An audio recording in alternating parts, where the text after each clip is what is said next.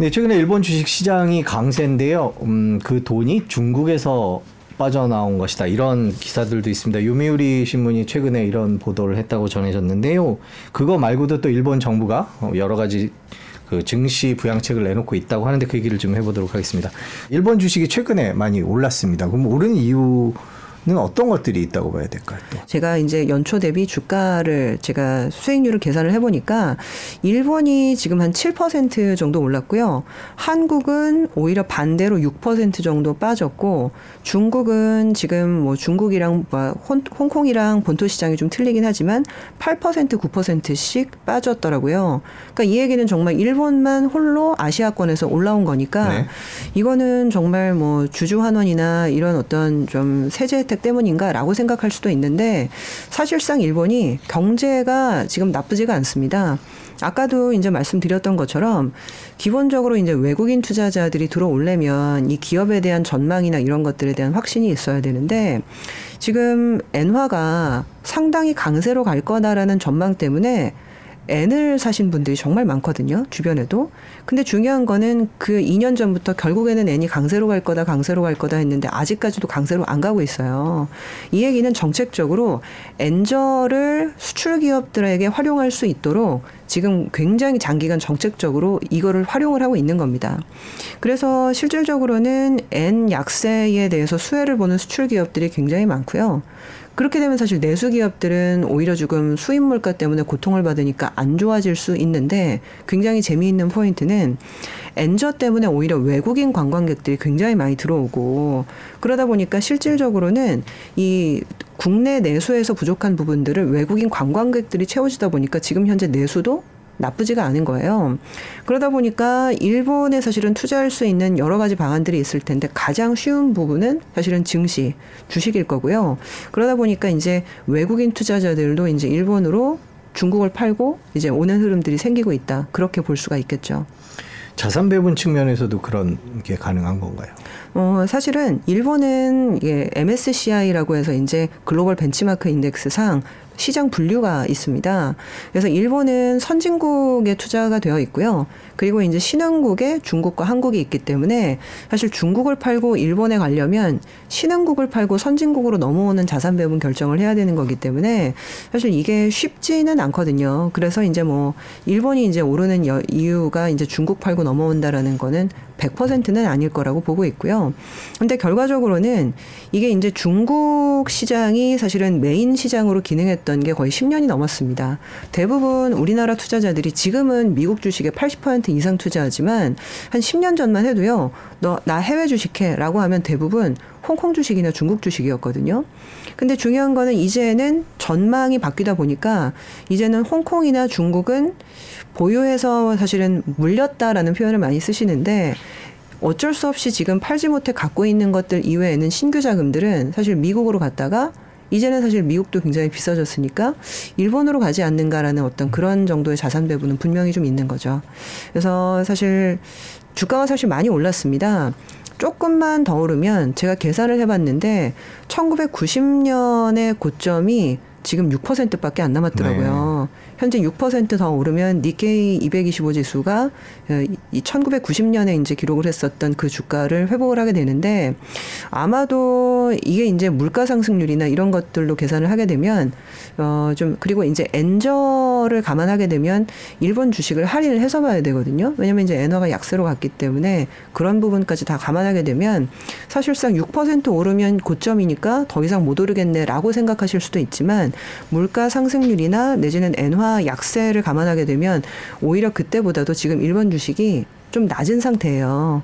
그래서 실질적으로는 더 오를 수 있다라고 보시는 분들이 많은 것 같습니다. 오렌 버핏 얘기를 해주셨는데 TSMC 빼서 일본 무역상사 샀다 그래갖고 그게 일본이 지정학적 수혜를 받고 있는 거다라는 분석이 그때도 나왔고 지금 또 주가가 그렇게 오르고 나니까 그 앞으로도 그렇게 되지 않겠냐 미중 갈등이 더 심해지면 그런 일본의 지정학적 수혜론에 대해서는 어떻게 생각하세요? 어, 일정 부분은 좀 맞는 것 같습니다. 이게 이제 중국을 팔고 뭐 지금 일본을 넘어오는 부분들도 아까 말씀을 하셨는데 결국 이제 이 대만을 팔고 사실은 일본을 넘어오는 부분도 TSMC 때문에 언급이 됐었고 이게 되게 안타깝지만 지금 우리나라의 시각과는 좀 다르게 해외에서는 한국도 그 이슈가 있는 게 아니냐라는 얘기가 상당히 네. 좀 있거든요. 그리고 이제 북한의 북한의 이제 도발 수준이 작년 말부터 지금 올해 초까지 계속 수위를 높여가고 있기 때문에 결국 지금 이렇게까지 한국이 뭐 좋을 건 없지만 이렇게까지 빠질 정도로 펀더멘탈이 나쁘냐라는 얘기는 계속 나오고 있거든요. 근데 그 이유 중에 하나가 어찌 보면 그런 지정학적 어떤 불안 때문에 이제 이 외국인들이 자금을 옮기고 있는 게 아닌가라는 얘기도 나오고 있거든요. 그렇게 보면 사실 이제 일본의 어떤 위치가 이런 주변국의 지정학적인 위험을 좀, 어, 활용할 수 있는 이런 표현이 적당할지는 모르겠지만은 그런 측면이 분명히 좀 있기 때문에 어 좀 외국인들도 그런 부분들을 좀 가, 감안하고 투자하는 게 아닌가 싶은 생각도 듭니다. 사실은 경제가 좋은 거지 뭐 아주 하락이냐라고 보면 사실 그런 거는 아닐 수도 있는데요. 결과적으로는 이런 흐름들이 얼마나 이어질 건지 그리고 이제 중국 증시에서 사실은 일본으로 가는 그런 자산 배분적인 흐름이 얼마나 더 이어질 건지 그거를 좀 판단해야 되는데 지금 뭐 보시게 되면 기시다 내각이 기본적으로 지금 지지율이 좋지가 않아서 계속적으로 좀 고전을 하고 있다라는 얘기를 상당히 좀 많이 하고 있습니다. 근데 어찌 보면 지금 그래서 이런 조치들이 더 강하게 나온다라는 얘기가 있어요. 아시겠지만 올해 초에 그 노토반도라고 해서 일본에서 큰 지진이 있었습니다. 네.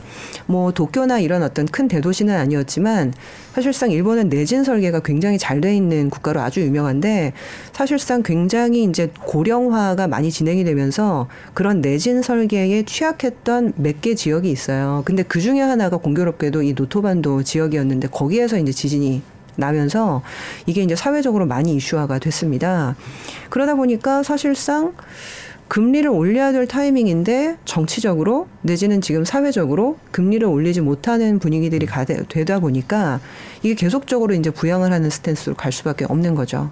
그래서 저는 뭐 아직 뭐 100% 예측하기는 좀 어렵지만 이러한 부양책이 의외로 이런 정치적인 내지는 어떤 어, 지진까지 일어난 어떤 자연 재해 때문에 계속 될 수밖에 없는 좀 그런 동력을 얻은 측면이 있기 때문에 당분간은 좀 등락은 있겠지만 우상향하는 트렌드가 꺾이지는 않지 않을까 이런 생각을 좀 하고 있습니다. 개인 투자자들을 일본 정부는 어떤 식으로 독려를 하고 있는 건가요? 네, 일단은 뭐 상당히 다양한 부분이 있는데요. 2024년 지금 1월부터는 이 새로운 지금 세제 혜택이 생겼습니다. NISA라고 해가지고요. 이제 우리나라에도 ISA 계좌가 있는데 이제 니폰 ISA라고 해서 네. 이 세제 혜택이 생겼는데 이 세제 혜택이 과거에도 있었긴 있었습니다. 일본은 아시겠지만 이제 우리나라는 지금 주식 투자를 했을 때 아직까지 대주주가 아닌 이상은 양도 차익에 과세를 하지 않거든요. 근데 일본은 지금 20% 세율로서 대해서 양도 차익에 대해서 과세를 하고 있는 부분이 있었는데 이 부분을 뭐 많이 지금 비과세 한도를 늘려줬습니다. 그래서 이 ISA 계좌를 만들어서 연간 이 납입 금액에 대해서 예전에는 이 납입 금액의 그 적립식은 40만 원 그리고 이제 일반 그 투자 같은 경우는 120만 원까지만 예, 지금 비과세를 해줬었는데 이번에 제도를 좀 손을 보면서 적립식은 40만 원에서 120만 원으로 3배나 지금 지금 비과세 규모를 늘려줬고요. 그리고 이제 성장 투자라고 해서 이 성장형에 대한 어떤 좀 묶음 지수가 있는데 이 부분에 대해서는 240만 원. 그러니까 이제 기존보다 두 배나 늘려가지고 사실 이 비과세를 받을 수 있는 한도를 굉장히 늘린 거죠. 그리고 상당히 좀 놀라운 거는 이거를 이제 매년 매년 쌓아가면 평생 이제 비과세 한도가 새로 설정이 되는데 1,800만 원. 그러니까 이제 우리나라 돈으로 하게 되면 환율 뭐 천 원 정도 계산하게 되면 1억 8천만 원 정도는 평생 비과세를 하겠다라고 음. 얘기를 한 거죠. 근데 이게 상당히 좀 파괴력이 있었던 게 지금 아직까지 아까 말씀드렸던 대로 일본은 마이너스 금리라는 얘기죠. 근데 그럼에도 불구하고 상당히 일본 투자자들이 보수적이기 때문에 예금에 은행 예금에 상당히 많이 묶여 있었습니다. 그런데 이게 사실은 증시도 지금 좋은 상황에서 이러한 어떤 비과세 혜택까지 늘린다고 하니까 예, 은행 예금에 묶여 있었던 돈들이 지금 계속 증시로 아, 오고 있는 상황이고요. 이런 부분들이 일단은 첫 번째 증시의 물꼬를 텄다라고 보고 있고요. 그리고 두 번째는 상당히 좀 재미있는 게 그럼 세제 혜택만으로 이제 증시가 좋아질 수는 없기 때문에 여러 가지 강도로 작년부터 정책을 많이 내놓고 있는데 최근에 지금 우리나라도 지금 이 PBR 1배 이하의 상장사들한테는 좀 이 주가 부양에 대한 좀 계획서 내지는 좀 계획 같은 것들을 받겠다 이렇게 얘기를 했는데 사실 이거를 일본이 먼저 했었습니다. 그래서 이제 기업 밸류업 프로그램이라고 해가지고 지금 일본 거래소 그리고 이제 금융청 등에서는 PBR 1배 이하, 그러니까 장부 가치 1배 이하에 거래되는 기업들한테는 왜 이렇게 거래가 되는지, 그리고 이제 앞으로는 이 부분들을 해소하기 위해서 어떤 조치를 할 건지. 그래서 이런 계획을 받아서 만약에 이런 계획이나 내지는 이행 상태가 미비하면 실제 그 인덱스 포함되는 부분에서 지금 탈락을 할 수도 있도록 어떻게 보면 좀 강제 조항 같은 걸 만들어 놨거든요. 그러다 보니까 지금까지 주가 부양에 좀 게을렀었던 기업들 그리고 이제 주가가 굉장히 낮았던 기업들은 정부에서 이런 식으로 약간 관제 주도로 하다 보니까 주가 이제 부양을 안 할 수가 없게 되는 거죠. 그래서 작년에 이제 한 여름부터 가을까지 어떤 일들이 많이 일어났냐면 일본은 우리나라랑 달리 주식을 살 때요. 한 주를 살 수 없고요. 백주 단위로 사야 됩니다. 그래서 이제 백주 단위로 사야 되다 보니까 이게 이제 뭐 한 한 주, 두 주 소액 투자가 불가능한데 중요한 거는 이제 기업들 한 주의 주가가 굉장히 싸면 뭐 백 주 사는 거 큰 문제가 없죠. 예를 들면 뭐 주식 하나에 이제 천 원이면 백주면 십만 원이니까 뭐 이제 십만 원 한 주 산다라고 생각하고 살 수 있는데 중요한 거는 일본 기업들이 정말 전통이 몇십 년, 뭐 백 년 이상 된 기업들이 많아서 주식이 아주 비싼 경우가 꽤 있습니다. 그러니까 우리나라 돈으로 한 몇백만 원 정도 되는 거, 주식들이 많거든요. 근데 아시겠지만 이제 몇십만 원, 몇백만 원 되는 주식들은요, 백주 단위로 살려면 한 번 살때 어, 거의 한 몇천만 원, 그리고 1억 이상의 돈이 있어야 됩니다. 그러다 보니까 이게 개인 투자자들이 증시로 오도록 여러 가지 제도 활성화를 하고 있는데, 기본적으로 너무 주가 단위가 비싸다 보니까 살 수가 없는 거예요. 그래서 작년 여름에 NTT라고 이제 일본의 이제 굉장히 유명한 통신 회사죠. 25대 1로 주식 분할을 했습니다. 그래서 어, 주가 단위를 좀 싸게 만들어 가지고 어, 많은 젊은 투자자들이 우리 엔티티를 살 수 있도록 하겠다. 그래서 이제 주주의 세대 교체라는 표현까지 쓰면서 우리가 전체적으로 이제 주주들의 나이를 좀 어리게 만들기 위해서 이런 조치를 했다라고 엔티티가 얘기를 했거든요. 근데 이제 엔티티 이외에도요, 굉장히 많은 기업들이 2대1 분할, 3대1 분할, 이런 식으로 해서 이 주식 분할을 작년부터 굉장히 많이 하고 있고요. 그래서 이게 민관 합동으로 사실상 어떻게 하면 일본 주식의 참여율을 이제 국내 투자자들의 참여율을 올릴 수 있을까 이 부분들을 굉장히 고심하고 여러 각도로 지금 제도를 이행을 하고 있습니다. 그래서 사실 지금 좀 좋아지고 있는 것들은 이미 한 몇 년 전부터 시행됐던 어떤 제도의 좀 결과물인 측면이 있죠. 개인 투자자들 의 주식 투자를 유도하고 있고 첫 번째는 두 번째는 기업들에게 뭐 자사주 매입이나 분할 같은 방식을 통해서 또 주가를 좀 올리라는 식으로 압력을 넣고 있는 것 같은데요. 일단 개인 얘기부터 물어보겠습니다. 개인들에게 이렇게 주식 투자를 유도하는 이유가 있을까요?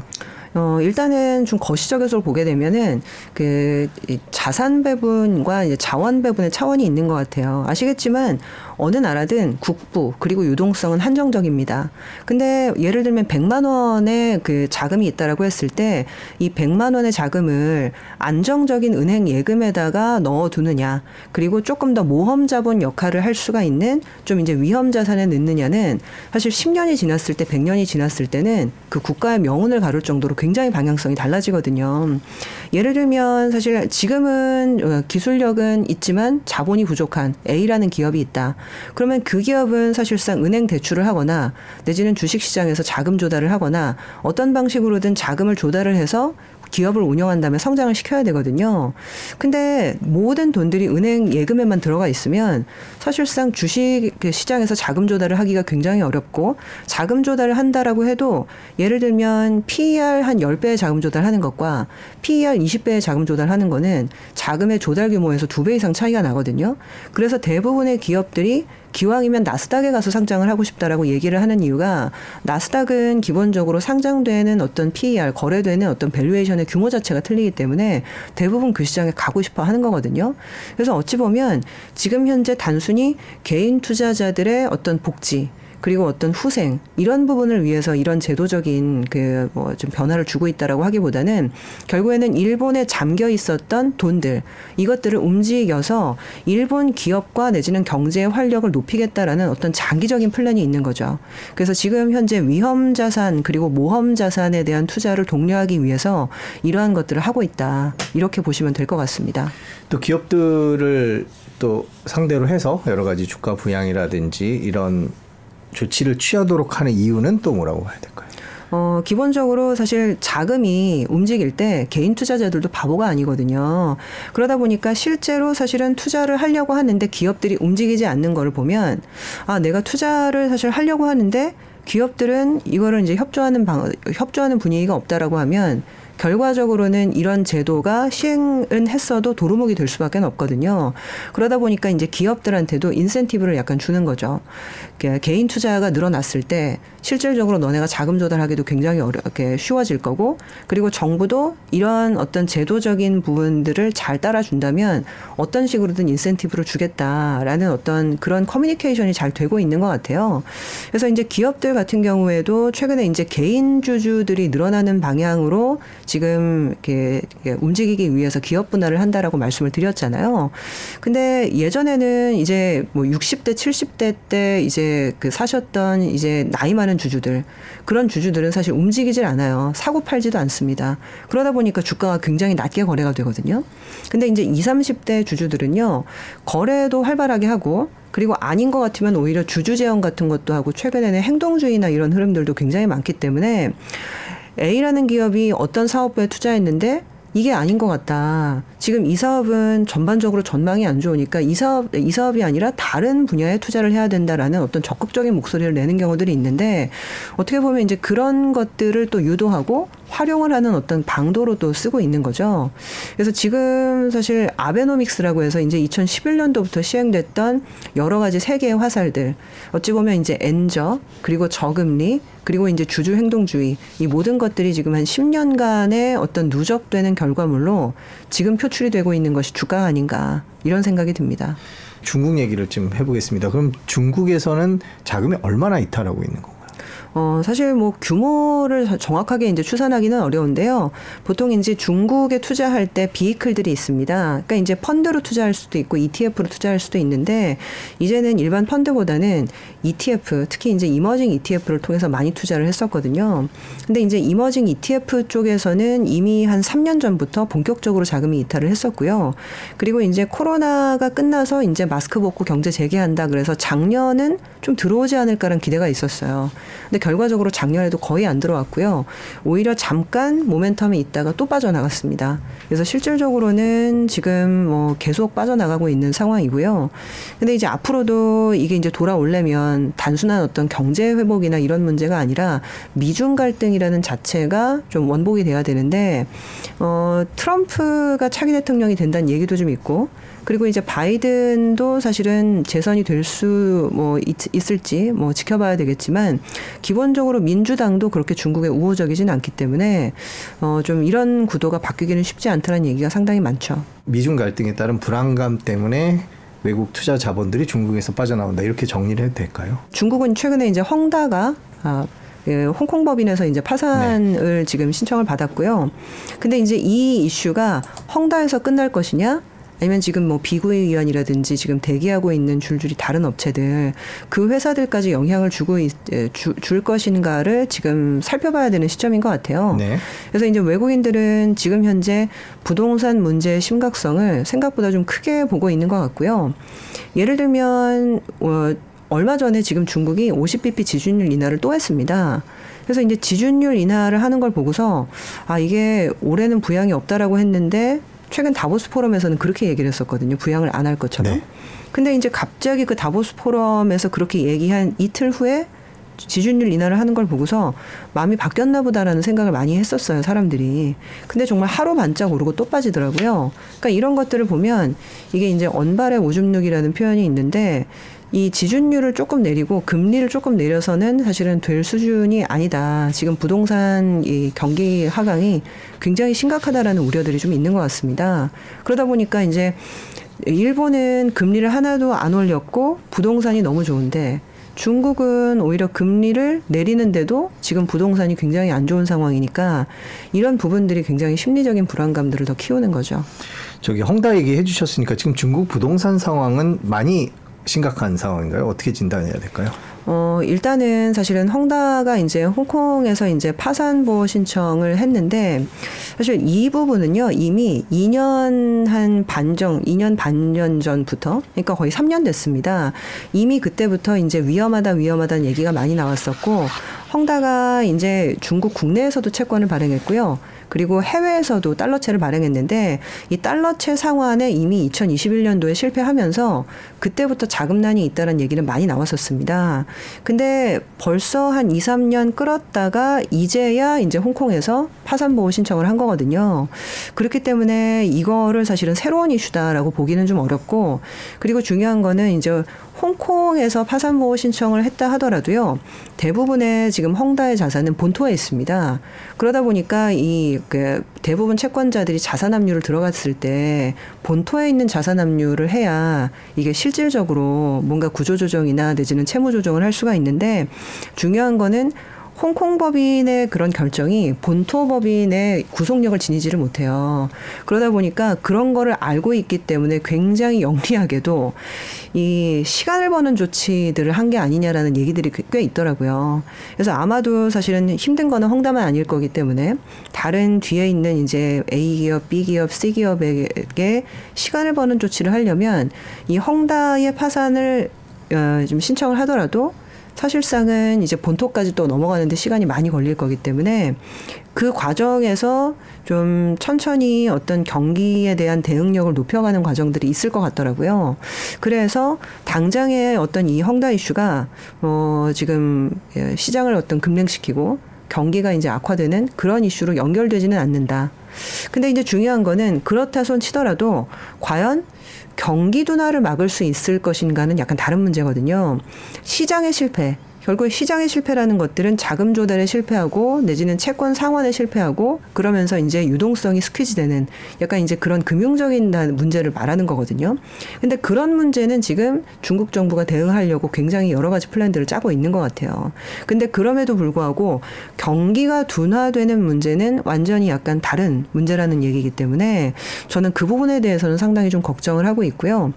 그 지금 1월 1일 날 수출이 나왔었는데 우리나라 수출이 계속 이제 회복을 하고 있다. 이렇게 또 정부에서도 얘기를 하고 있고 지표도 그렇게 나오고 있거든요. 근데 중요한 거는 중국 수출이 과연 이제 회복이 될까를 잘 지켜봐야 됩니다. 지금 중국 수출이 여전히 지금 마이너스 증가율을 기록을 하고 있고요. 미국 수출 증가율이 1월 달에 나왔던 12월 지표 기준으로는 20% 증가였거든요. 근데 미국은 20% 수출이 증가하는데 중국은 마이너스 증가율이 나온다라는 것들은 양국의 경제 상황이 굉장히 다른 것이고 사실 이렇게까지 했는데 중국 수출 증가율이 살아나지 않는다라고 한다면 이거는 향후에 결국에는 반드시 한번 짚고 넘어가야 되는 문제가 될 수 있기 때문에 이 중국 경기 둔화에 대해서는 계속 좀 모니터링을 하실 필요가 있겠다 말씀을 드립니다. 미국 경제와 중국 경제, 일본 경제, 한국 경제 이런 것들 어떻게 얽혀 있다고 봐야 될까? 너무 복잡한 것 같아요. 네, 근데 사실은 예전에는요 정말 이 네 국가를 다 볼 필요가 없고요. 그냥 하나만 보면 됐었어요. 그러니까 뭐 솔직히 이제 미국 하나만 보거나 중국 하나만 보거나 왜냐하면 이제 세계화 시대에는 모든 공급망들이 다 얽혀 있었고 그렇죠. 네. 서로 서로 사실은 주문을 하면 수출을 하고 그거를 소비를 하고 다시 또 돌려주고 그러니까 이런 상관관계가 있었기 때문에 한국가의 주가 흐름과 경제 흐름이 다른 그 중시나 국가들의 상관관계와 아주 높았습니다. 근데 지금은 안타깝게도 상관관계가 제가 2002년도에 증권사에 들어왔는데요. 가장 낮은 것 같아요. 음. 제가 이렇게까지 사실은 각자 도생으로 움직이는 거를 거의 본 적이 없는 것 같습니다. 그만큼 이게 이제 글로벌 공급망이 사실은 좀 붕괴되고 있다라는 그리고 이제 탈세계화가 사실 우리의 어떤 눈앞에 현실화되고 있다라는 하나의 증거인 것 같고요. 한국도 예전에는요, 중, 전체 수출에서 중국이 차지하는 비중이 40%가 일시 넘었던 적이 있었습니다. 근데 지금은 제가 그 정확한 수치는 기억이 안 나는데 30% 약간 밑으로 떨어지기도 했어요. 그래서 중국의 영향력이 예전보다는 많이 줄었습니다. 근데 그렇다 손 치더라도 20%대 후반 증가의 비중이 절대 작은 건 아니거든요. 그러다 보니까 사실상 영향을 안 받을 수는 없 있었고 근데 이제 중국과의 교역 비중이 어 일본과 사실은 미국은 교역은 많이 해도 전체 GDP나 나라 규모에 비해서는 사실 적을 수도 있거든요. 그래서 사실 안타깝게도 한국은 아직까지는 영향을 좀 많이 받는 경제이고 일본과 미국은 자체적으로 부양 프로그램도 돌리고 있고 그리고 자체 내수가 우리나라보다는 훨씬 더 큰 시장이기 때문에 상대적으로 영향은 좀 작다 이렇게 볼 수 있겠습니다. 예, 마지막으로 투자자 입장에서 어떻게 행동해야 될지 여쭤보겠습니다. 일본과 중국 그리고 한국 어떻게 해야 될까요? 네, 뭐 일단은 사실은 이제 뭐 굉장히 어려운 문제입니다. 보통은 이제 가치 투자 그리고 이제 어떻게 보면 안전한 투자 이런 것들은 떨어졌을 때 오히려 역발상으로 아, 좀 좋아질 것을 대비하면서 좀 사는 것이 일반적인 그 투자의 정석이거든요. 근데 이제 지금은 이제 사실은 싼 가격 자체가 그 싸진 이유가 있는 거죠. 어찌 보면 그 뒷배경에는 이 지정학적인 어떤 변화 그리고 이것이 어찌 보면 40년 만에 일어나는 굉장히 큰 변화이기 때문에 그러한 어떤 대세를 거스르는 상황에서 가치 판단이나 valuation이 작용, 작동을 할 수 있을까? 그러니까 이런 고민을 항상 좀 하게 됩니다. 그래서 어찌 보면 이제 그 궁즉통이라고 해서 어려울수록 정책이 나오는 경우도 있기 때문에 중국이 현재 이제 우리 홍콩 ELS 상환도 상당히 좀 문제가 되고 있고 그리고 현재 헝다나 사실은 비구이위안 같은 부동산 문제도 지금 상당히 심각한 상황으로 흘러가고 있기 때문에 올해 경기 부양 정책이 나올 가능성이 저는 상당히 좀 높아졌다라고는 보고 있어요. 근데 중요한 거는 지금 현재 미중 갈등이라든지 이러한 어떤 탈세계화 흐름을 거스를 정도의 대규모 경기 부양은 사실상은 어렵기 때문에 어, 어찌 보면 큰 추세에서는 지금의 흐름을 바꾸기는 좀 어렵지 않을까. 그래서 달라진 어떤 환경에 좀 적응해야 되는 것이 투자자들의 지혜인 것 같다. 이렇게 말씀드리겠습니다. 일본은 저는 사실 좀 많이 오르긴 했는데 그래도 나쁘진 않은 것 같아요. 그러니까 왜 그렇게 좀 생각을 했냐면 작년에는 일본 증시를 봤을 때 대부분 반도체 주식이 선두에 많이 섰었습니다. 그래서 이제 작년에 이제 미국에서는 반도체 과학법이라고 해서 이 그 CHIPS Science Act 이게 이제 반도체 보조금이 나왔는데 그 유사한 정책을 일본 정부가 내놨었거든요. 네. 그래서 실제 뭐 구마모토나 이런 데에는 이제 TSMC 공장이랑 여러 가지가 많이 지어졌는데 그러다 보니까 작년에 주도주는 반도체였거든요. 근데 올해 제가 지금 오르고 있는 업종을 보니까 재미있게도 반도체나 IT도 여전히 오르고는 있는데요. 금융주가 굉장히 많이 오르고요.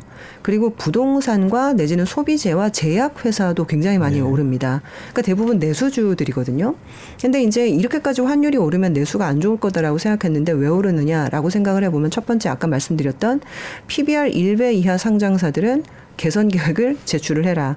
대부분 굉장히 저PBR주들이거든요. 그리고 두 번째는 일본이 지금 거의 저금리 정책을 뭐 한 20년 넘게 써왔기 때문에 일본의 은행주들은요 대부분 이익을 사실 은 많이 내지 못하고 정말 망하지 않을 정도로 아, 정말 근근히 영업을 많이 하고 있었는데 올해 내년에 드디어 경제가 정말 충분히 좋아져서 금리를 조금 올릴 수도 있다는 얘기가 약간 나오거든요. 많이 올리진 않더라도 그러면서 이제 일본 은행들이 영업이익이 상당히 개선될 것이다라는 얘기가 좀 많이 나오고 있어요. 그래서 이제 이런 것들이 좀 영향을 좀 주고 있는 거죠. 그래서 반도체에서 여타 섹터로 좀 확산이 되고 있는 그런 흐름들이 좀 나오고 있는 거는 사실상 굉장히 좋은 흐름이라고 생각을 하고 있고요. 근데 미국 같은 경우는 지금 너무너무 좋지만 지수가 메리, Magnificent Seven이라고 해서 정말 일곱 종목만 아주 집중적으로 올랐고 확산 기미가 없거든요. 작년 말에 잠깐 확산될 뻔 하다가 뭐 사실은 다시 이제 확산이 조금 약해졌고요. 지금은 그 Magnificent Seven 중에서도 마이크로소프트랑 엔비디아 두 개만 남아 있고 나머지 종목들은 지금 테슬라나 내지는 애플이나 뭐 여러 가지 이슈가 제기되면서 약간 탈락할 기미도 좀 있습니다. 그러니까 지수는 미국이 좋은데 사실상 여타 섹터로 확산이 되는 모양새는 사실 일본이 가지고 음. 있기 때문에 사실 일본의 지금 증시 흐름은 상당히 선순환을 타고 있는 약간 그런 모양새라고도 보여집니다. 네. 올해랑 작년부터 이제 그 벅셔 회사회의 워렌 버펫이 지금 일본의 상사주를 굉장히 많이 사고 있거든요. 그러다 보니까 작년부터 그게 많이 회자가 돼서 우리나라 개인 투자자들도 예, 일본 주식을 많이 사기, 사고 시작, 사기 시작한 게 작년부터예요. 네. 근데 사실 차트를 보시게 되면 굉장히 공교롭게도 2011년도부터 올랐습니다. 그러니까 이미 오른 지 10년이 넘었거든요. 그래서 사실 한 10년 정도가 이제 흐르게 되면 한 번 정도 트렌드가 바뀌 기도 하고 이미 이제 저점 대비 굉장히 많이 올랐기 때문에 차익 실현이 한번 나올 수 있는 상황은 분명히 맞거든요. 그래서 이 지수에 대해서는 뭐 어느 정도 좀 변동성의 확대에 대해서 경계할 필요는 있기는 한데 중요한 거는 많이 올랐다라고 해서 꼭 조정을 받는 건 네. 아니거든요. 사실 미국 같은 경우에도 많이 올랐다고 했지만 오히려 연초 조정을 받았을 때 또 사는 게 답이었던 경우도 굉장히 좀 많았기 때문에 지금 현재 일본 증시 그리고 경제 펀더멘탈을 보기 위해서는 결과적으로 지금 쓰고 있는 정책들 주주에 대한 어떤 환원 정책이라든지 그리고 엔저에 대한 정책이라든지 그리고 이제 저금리에 대한 어떤 정책들이 기본적으로 바뀔 가능성이 있는가 이것들이 먼저 판단이 이루어져야 될 것 같고요. 근데 아직까지는 지금 본격적으로 지금 바뀔 흐름이 아직은 보이고 있지 않다. 그렇게 말씀을 좀 드려야 될 것 같습니다. 한국은 어떻게 봐야 될까요? 네, 뭐 한국은 굉장히 좀 어려운데 그래도 정책적으로 여러 가지 노력을 하고 있는 것 같아요. 그 제가 아까 설명을 드렸던 그 일본의 정책들을 우리식으로 해석을 해서 지금 많이 적용을 하려고 정부에서 노력을 많이 하고 있거든요. 물론 지금 펀더멘탈이 받쳐주지 않는 상태에서 사실은 정책만 나오면 이런 것들이 잘 워킹을 안 합니다. 그러다 보니까 이제 하루 이틀 올랐다가 또 실망하는 그런 과정들이 좀 지속이 되고 있는데 지금 사실 일본도 정책이 하루 한 번 나와 서 그걸로 그냥 끝난 게 아니라 지속적으로 몇 년간 정책을 내놓으면서 쌓아왔던 거거든요. 그래서 우리도 지금 현재 정책이 나왔는데 주가 반응이 없다라고 실망을 하지 않고 오히려 이런 것들이 조금 수년간 노력이 누적된다라고 한다면 저는 우리 증시도 사실은 비슷한 궤적으로 갈 수 있지 않을까 기대를 좀 하고 있습니다. 네. 지금까지 동부가 3국의 주식시장 상황 짚어봤습니다. 오늘 말씀 여기까지 듣겠습니다. 긴 시간 고맙습니다. 감사합니다.